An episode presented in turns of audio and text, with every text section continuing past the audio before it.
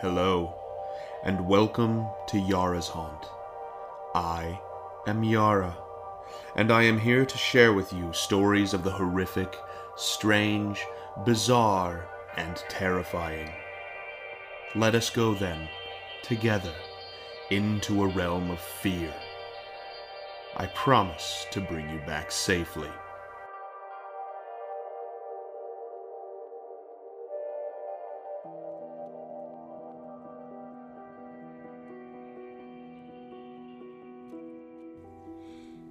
Somewhere, to what remote and fearsome region I know not, Denys Barry has gone. I was with him the last night he lived among men, and heard his screams when the thing came to him. But all the peasants and police in County Meath could never find him, or the others, though they searched long and far. And now I shudder when I hear the frogs piping in swamps, or see the moon in lonely places. I had known Denys Barry well in America, where he had grown rich, and had congratulated him when he bought back the old castle by the bog at Sleepy Kilderry. It was from Kilderry that his father had come, and it was there that he had wished to enjoy his wealth among ancestral scenes. Men of his blood had once ruled over Kilderry and built and dwelt in the castle, but those days were very remote, so that for generations the castle had been empty and decaying. After he went to Ireland, Barry wrote me often and told me how, under his care, the Grey Castle was rising tower by tower to its ancient splendor, how the ivy was climbing slowly over the restored walls as it had climbed so many centuries ago, and how the peasants blessed him for bringing back the old days with his gold from over the sea. But in time there came troubles, and the peasants ceased to bless him, and fled away instead as if from a doom. And then he sent a letter and asked me to visit him for he was lonely in the castle with no one to speak to save the new servants and laborers he had brought from the north. The bog was the cause of all of these troubles, as Barry told me the night I came to the castle. I had reached Kilderry in the summer sunset, as the gold of the sky lighted the green of the hills and groves, and the blue of the bog, where on a far islet a strange olden ruin glistened spectrally. That sunset was very beautiful, but the peasants at Ballylough had warned me against it, and said that Kilderry had become accursed, so that I almost shuddered to see the high turrets of the castle gilded with fire. Barry's motor had met me at the Ballylough station, for Kilderry is off the railway. The villagers had shunned the car, and the driver from the north, but had whispered to me with pale faces when they saw that I was going to Kilderry. And that night, after our reunion, Barry told me why. The peasants had gone from Kilderry because Denys Barry was to drain the Great Bog. For all his love of Ireland, America had not left him untouched, and he hated the beautiful wasted space where peat might be cut and land opened up.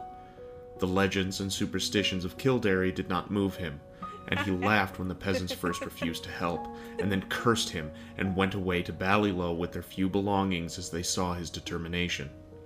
In their place he sent for laborers from the north, and when the servants left, he replaced them likewise. But it was lonely among strangers, so Barry asked me to come. When I heard the fears which had driven the people from Kilderry, I laughed as loudly as my friend had laughed, for these fears were of the vaguest, wildest, and most absurd character. They had to do with some preposterous legend of the bog, and of a grim guardian spirit that dwelt in the strange olden ruin of the far islet I had seen in the sunset. There were tales of dancing lights in the dark of the moon, and of chill winds when the night was warm, of wraiths in white hovering over the waters, and of an imagined city of stone deep down below the swampy surface. But foremost among the weird fancies, and alone in its absolute unanimity, was that of the curse awaiting him who should dare to touch or drain the vast reddish morass. There were secrets, said the peasants, which must not be uncovered. Secrets that had lain hidden since the plague came to the children of Partholan in the fabulous years beyond history. In the Book of Invaders, it is told that these sons of the Greeks were all buried at Tallaght, but old men in Kilderry said that one city was overlooked save by its patron moon goddess so that only the wooded hills buried it when the men of Nemed swept down from Scythia in their thirty ships. Such were the idle tales which had made the villagers leave Kilderry, and when I heard them, I did not wonder that Denys Barry had refused to listen. He had, however, a great interest in antiquities, and proposed to explore the bog thoroughly when it was drained. The white ruins on the islet he had often visited, but though their age was plainly great, and the contours very little like that of most ruins of Ireland, they were too dilapidated to tell the days of their glory. Now the work of drainage was ready to begin, and the laborers from the north were soon to strip the forbidden bog of its green moss and red heather, and kill the tiny shell paved streamlets and quiet blue pools fringed with rushes. After Barry had told me these things, I was very drowsy, for the travels of the day had been wearying, and my host had talked late into the night. A manservant showed me to my room, which was in a remote tower overlooking the village, and the plain at the edge of the bog, and the bog itself, so that I could see from my windows in the moonlight the silent roofs from which the peasants had fled, and which now sheltered the laborers from the north, and too the parish church with its antique spire, and far out across the brooding bog the remote olden ruin on the islet, gleaming white and spectral. Just as I dropped to sleep, I fancied I heard faint sounds from the distance, sounds that were wild and half musical, and stirred me with a weird excitement which colored my dreams. But when I awaked next morning, I felt it had all been a dream, for the visitors I had seen were more wonderful than any sound of wild pipes in the night. Influenced by the legends that Barry had related, my mind had in slumber hovered around a stately city in a green valley, where marble streets and statues, villas and temples, carvings and inscriptions all spoke in certain tones the glory that was Greece. When I told this dream to Barry, we both laughed. but I laughed the louder because he was perplexed about his laborers from the north. For the sixth time they had all overslept, waking very slowly and dazedly, and acting as if they had not rested, although they were known to have gone early to bed the night before. That morning and afternoon, I wandered alone through the sun gilded village and talked now and then with idle laborers for Barry was busy with the final plans for beginning his work of drainage. The laborers were not as happy as they might have been, for most of them seemed uneasy over some dream which they had had, yet which they tried in vain to remember. I told them of my dream, but they were not interested till I spoke of the weird sounds I thought I had heard. Then they looked oddly at me, and said that they seemed to remember weird sounds too. In the evening, Barry dined with me and announced that he would begin the drainage in two days. I was glad, for although I disliked to see the moss and the heather and the little streams and lakes depart, I had a growing wish to discern the ancient secrets the deep matted peat might hide. And that night, my dreams of piping flutes and marble peristyles came to a sudden and disquieting end, for upon the city in the valley I saw pestilence descend and then a frightful avalanche of wooded slopes that covered the dead bodies in the streets and left unburied only the temple of Artemis on the high peak, where the aged moon priestess Cleis lay cold and silent with a crown of ivory upon her head. I have said that I awaked suddenly in an alarm. For some time I could not tell whether I was waking or sleeping, for the sound of flutes still rang shrilly in my ears but when I saw the floor, the icy moonbeams, and the outline of a latticed Gothic window, I decided I must be awake and in the castle at Kilderry. Then I heard a clock from some remote landing below strike the hour of two, and I knew I was awake. Yet still there came that monotonous piping from afar, wild, weird airs that made me think of some dance of fauns on distant Maenalus. It would not let me sleep, and in impatience I sprung up and paced the floor. Only by chance did I go to the north window and look out upon the silent village and the plain at the edge of the bog. I had no wish to gaze abroad, for I wanted sleep, but the flutes tormented me, and I had to do or see something. How could I have suspected the thing I was to behold?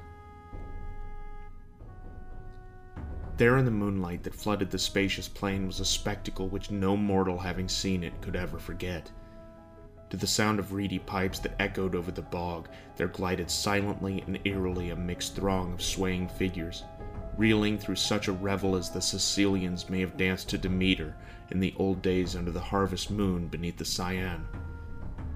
The wide plain, the golden moonlight, the shadowy moving forms, and above all the shrill, monotonous piping, produced an effect which almost paralyzed me.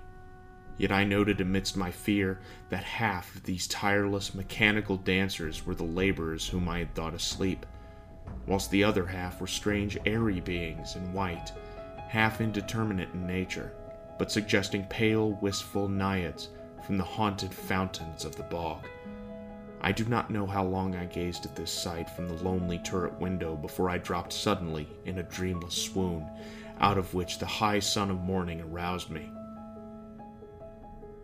My first impulse on awaking was to communicate all my fears and observations to Denys Barry. But as I saw the sunlight glowing through the latticed east window, I became sure that there was no reality in which I thought I had seen. I am given to strange phantasms, yet am never weak enough to believe in them, so on this occasion contented myself with questioning the laborers, who slept very late and recalled nothing of the previous night save misty dreams of shrill sounds. This matter of the spectral piping harassed me greatly, and I wondered if the crickets of autumn had come before their time to vex the night and haunt the visions of men. Later in the day, I watched Barry in the library poring over his plans for the great work which was to begin on the morrow and for the first time felt a touch of the same kind of fear that had driven the peasants away. For some unknown reason, I dreaded the thought of disturbing the ancient bog and its sunless secrets, and pictured terrible sights lying black under the unmeasured depth of age old peat. That these secrets should be brought to light seemed injudicious, and I began to wish for an excuse to leave the castle and the village. I went so far as to talk casually to Barry on the subject, and did not dare continue after he gave his resounding laugh.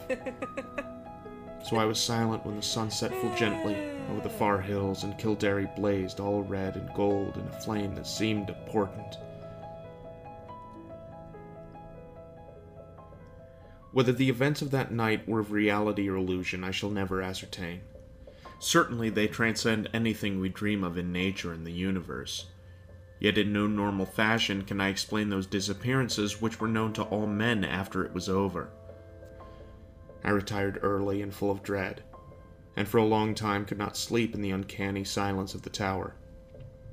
It was very dark, for although the sky was clear, the moon was now well in the wane, and would not rise till the small hours.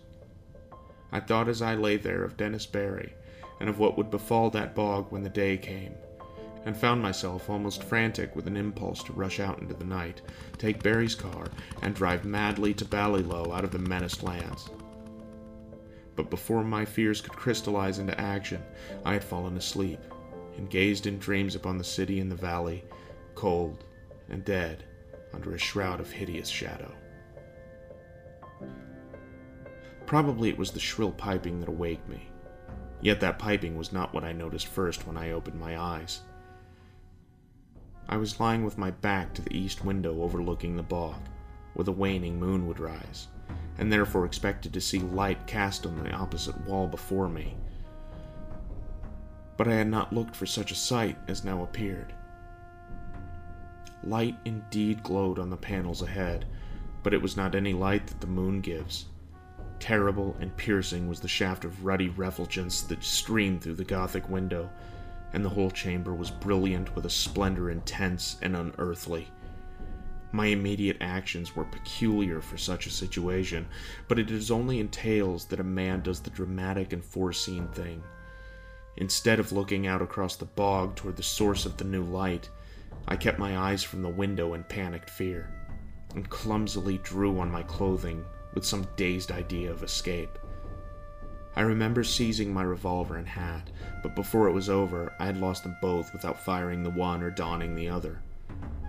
After a time, the fascination of the red radiance overcame my fright, and I crept to the east window and looked out, whilst the maddening, incessant piping whined and reverberated through the castle and over all the village. Over the bog was a deluge of flaring light, scarlet and sinister, pouring from the strange olden ruin on the far islet. The aspect of that ruin I cannot describe. I must have been mad, for it seemed to rise majestic and undecayed, splendid and column cinctured, the flame reflecting marble of its entablature piercing the sky like the apex of a temple on a mountain top. Flutes shrieked and drums began to beat. And as I watched in awe and terror, I thought I saw dark, saltant forms silhouetted grotesquely against the vision of marble and effulgence. The effect was titanic, although unthinkable, and I might have stared indefinitely had not the sound of the piping seemed to grow stronger at my left.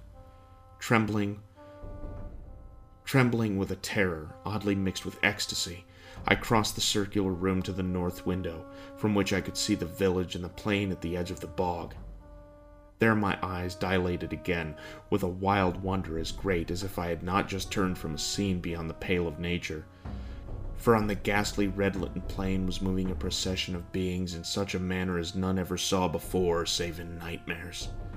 Half gliding, half floating in the air, the white-clad bog wraiths were slowly retreating toward the still waters in the island ruin in fantastic formations, suggesting some ancient and solemn ceremonial dance. Their waving translucent arms, guided by the detestable piping of those unseen flutes, beckoned in uncanny rhythm to a throng of lurching laborers who followed dog like with blind, brainless, floundering steps as if dragged by a clumsy but resistless demon will. As the naiads neared the bog, without altering their course, a new line of stumbling stragglers zigzagged drunkenly out of the castle from some door far below my window, groped sightlessly across the courtyard and through the intervening bit of village, and joined the floundering column of laborers on the plain. Despite their distance below me, I at once knew they were the servants brought from the north, for I recognized the ugly and unwieldy form of the cook, whose very absurdness had now become unutterably tragic. The flutes piped horribly, and again I heard the beating of the drums from the direction of the island ruin. Then silently and gracefully the naiads reached the water and melted one by one into the ancient bog, with a line of followers, never checking their speed, splashed awkwardly after them and vanished amidst a tiny vortex of unwholesome bubbles which I could barely see in the scarlet light. And as the last pathetic straggler, the fat cook, sank heavily out of sight in that sullen pool, the flutes and drums grew silent, and the blinding red rays from the ruins snapped instantaneously out, leaving the village of Doom lone and desolate in the wan beams of a new risen moon. My condition was now one of indescribable chaos. Not knowing whether I was mad or sane, sleeping or waking, I was saved only by a merciful numbness. I believe I did ridiculous things, such as offering prayers to Artemis, Latona, Demeter, Persephone, and Plouton. All that I recalled of a classic youth came to my lips as the horrors of the situation roused my deepest superstitions. I felt that I had witnessed the death of a whole village, and I knew I was alone in the castle with Denys Barry, whose boldness had brought down a doom. As I thought of him, new terrors convulsed me, and I fell to the floor, not fainting, but physically helpless. Then I felt the icy blast from the east window where the moon had risen, and began to hear the shrieks in the castle far below me. Soon those shrieks had attained a magnitude and quality which cannot be written of, and which make me faint as I think of them. All I can say is that they came from something I had known as a friend. At some time during this shocking period, the cold wind and the screaming must have roused me, for my next impression is of racing madly through inky rooms and corridors and out across the courtyard into the hideous night. They found me at dawn wandering mindless through Ballylough, but what unhinged me utterly was not any of the horrors I had seen or heard before. What I muttered about as I came slowly out of the shadows was a pair of fantastic incidents which occurred in my flight. Incidents of no significance, yet which haunt me unceasingly when I am alone in certain marshy places or in the moonlight. As I fled from that accursed castle along the bog's edge, I heard a new sound common, yet unlike any I had heard before at Kilderry. The stagnant waters, lately quite devoid of animal life, now teemed with a horde of slimy, enormous frogs which piped shrilly and incessantly in tones strangely out of keeping with their size. They glistened bloated and green in the moonbeams, which seemed to gaze up at the fount of light. I followed the gaze of one very fat and ugly frog and saw the second of the things which drove my senses away.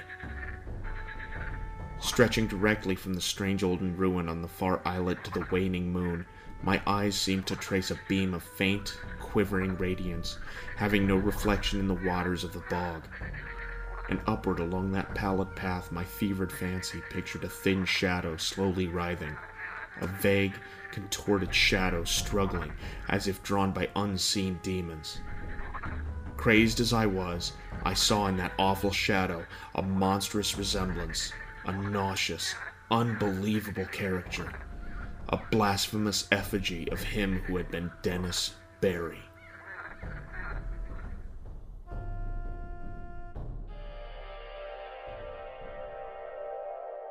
Tonight's story was entitled The Moonbog and was written by H.P. Lovecraft. The tale can be found at hplovecraft.com. The music for this episode was downloaded under the Creative Commons license at freemusicarchive.org. The music for this episode was written by Westy Reflectory and Lee Rosevere and Igor Kabarov. Narration and production was done by Derek Penrod. Questions, comments, suggestions? Would you like your story, music, or artwork featured in another episode? Contact Yara at yarashaunt at gmail.com. Like us on Facebook or follow us on Twitter at yarashaunt. Thank you for listening, and may your fear be sharpened.